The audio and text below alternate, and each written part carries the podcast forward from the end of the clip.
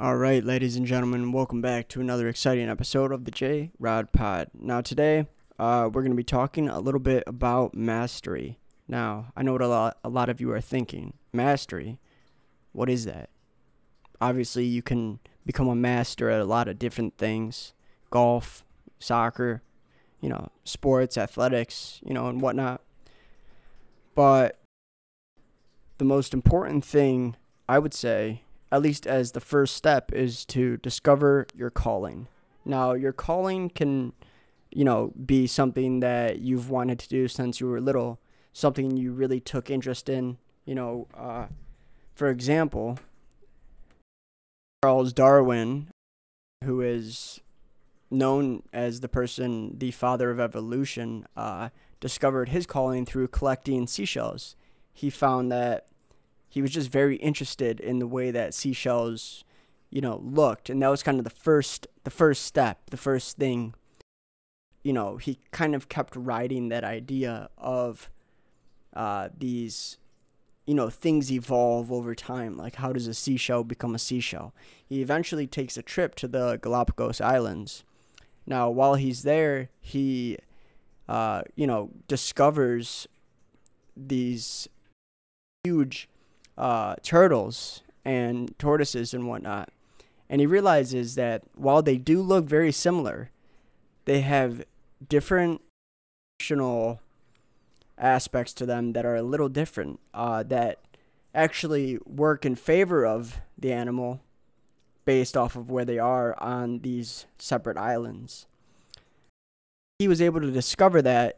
He wouldn't have been able to discover that if not for him pursuing this thing that he felt in his mind was his life's calling in a way, and he didn't even know. So to attain mastery, I would, step one, suggest that you invest heavily in discovering your calling. For me, I've always been a fan of, technology and just entertainment, radio, and then now podcasting. And wouldn't you know it, being interested in these things throughout my life, all of a sudden podcasting comes up, and oh, what do you know, I really love it. I really enjoy doing this. I like the aspect of, the free form conversations that people are able to have and whatnot, and not be, censored in a lot of ways. And then, the second step is to submit to reality. You have to understand that, not everything is going to be this far-fetched idea of what you think the road to mastery is. It's definitely important to find a mentor, someone who can guide you, but they can only guide you so far, because everyone's goal or objective in the end is completely different. So submit to the reality that you're going to have to go through the nitty-gritty stuff, and maybe the stuff that you find boring, in order to finally attain that thing. And when I say attain, I don't mean you get something. I mean you have reached a state of enlightenment to where you can call yourself a master at something. A good example of this would be, and this is a very famous person, obviously, but Joe Rogan. Joe Rogan, while he's a stand-up comedian, but the thing that really defines him is his podcast, The Joe Rogan Experience. And he started doing that, back in 2009, 2010, and it's now one of the biggest entertainment, or just one of the biggest shows on earth. And if he wouldn't have kept doing that thing over and over again, and also been doing stand-up comedy, it wouldn't be what it is today. So he took, something like stand-up comedy, an art form, and then took podcasting, which wasn't even really a thing at that point. It was like a free form of radio, and he intertwined them. And look at what he's been able to achieve. I would deem him a master of podcasting. And then 3, absorb master's power. Now, what I mean by that is when you have a mentor, it's incredibly important to just, never, don't try to outshine them. Like, take what they say, and, really absorb it. And it's okay to have your own thoughts and opinions about it and whatnot. But always realize that these people who are in these fields that maybe you want to go into, they have so much knowledge and wisdom that they can, that they will give to you if you allow it. So don't let your ego get in the way of you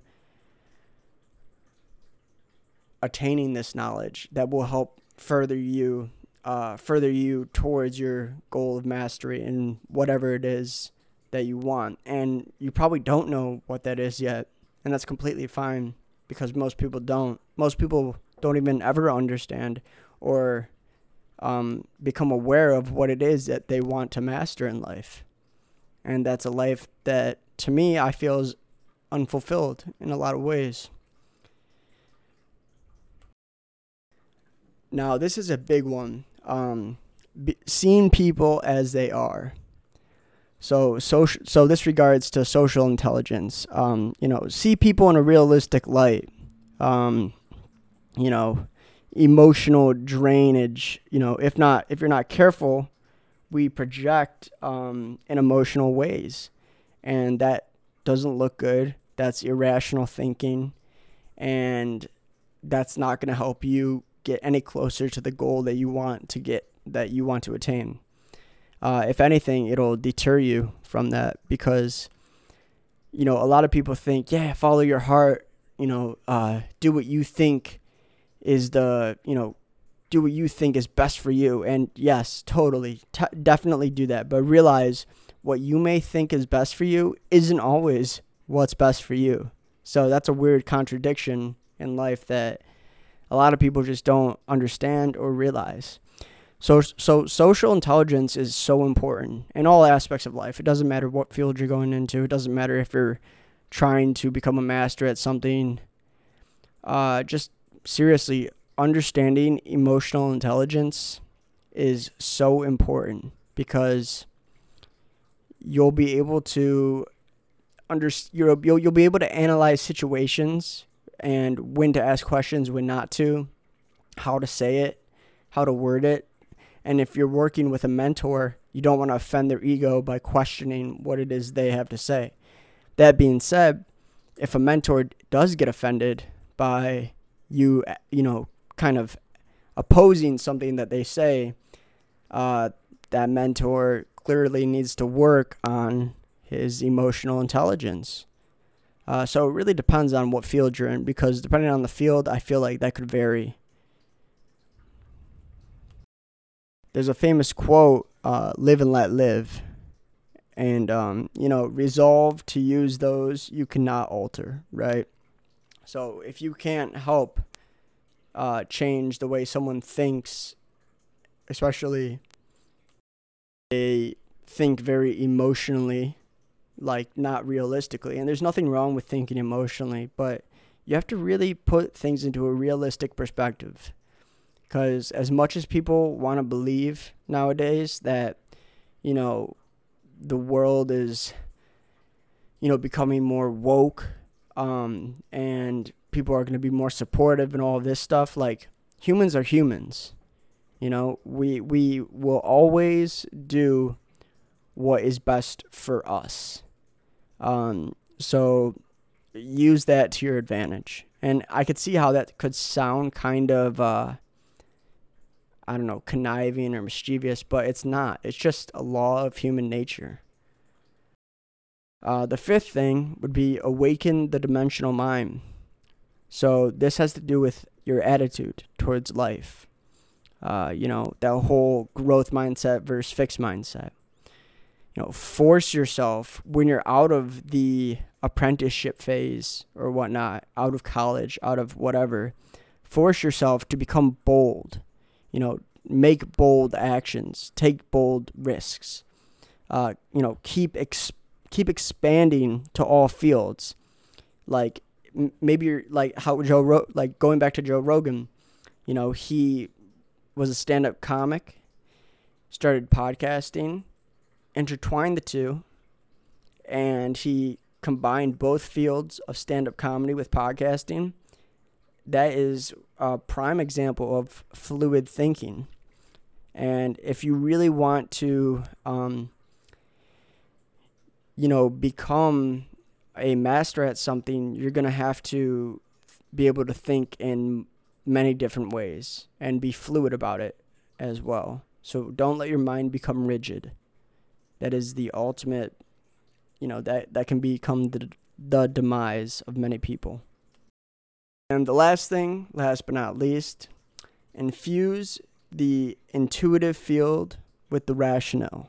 Now, what I mean by that is, you know, every human being has a primal instinct, and then we are fortunate enough to have a consciousness. Now, you know, primal, when I think of that, I think of, you know, really in, you know, in essentially going for it, making that bold action and doing it because you see it and you want it, right? But with your consciousness, you're able to factor in all the risks and all the different, you know, social aspects of it, and you know, and human behavior. So you don't want to seem too bold, or you don't want to seem too confident, because you don't want other people to feel threatened, especially if you're starting off at a lower level than them, because that can really, you know, it's shocking to think about how petty a lot of these quote-unquote masters of their field are. But when it comes down to it, they don't like to be outshined, and especially not by someone that they think of as their apprentice. So absorb their information, but always have your own opinion on it. Always have, you know, be primal, but also make sure that you latch on to that, you know, make sure that you are able to have a clear consciousness when going through the motions of becoming a master. Something that I really want to say is I want to give a shout out to Robert Greene. He's the author of the book called Mastery.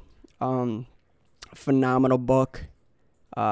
Truly helped me figure out, you know, a lot of the things that I want to do in life and the way to go about them. You can't just listen, take notes, and you know, go through the motions. You have to go out there and do it on your own. You can't expect a teacher, professor, a parent, a mentor, or any of these people. You can't expect them to, you know, lead you to where you want to be in life. You have to take action. You have to do it, or you will never get to where you want to be. So, yeah, that's pretty much it for today, guys. And I hope you learned something. And yeah, thank you very much for listening to another exciting episode of the J Rod Pod. Bye.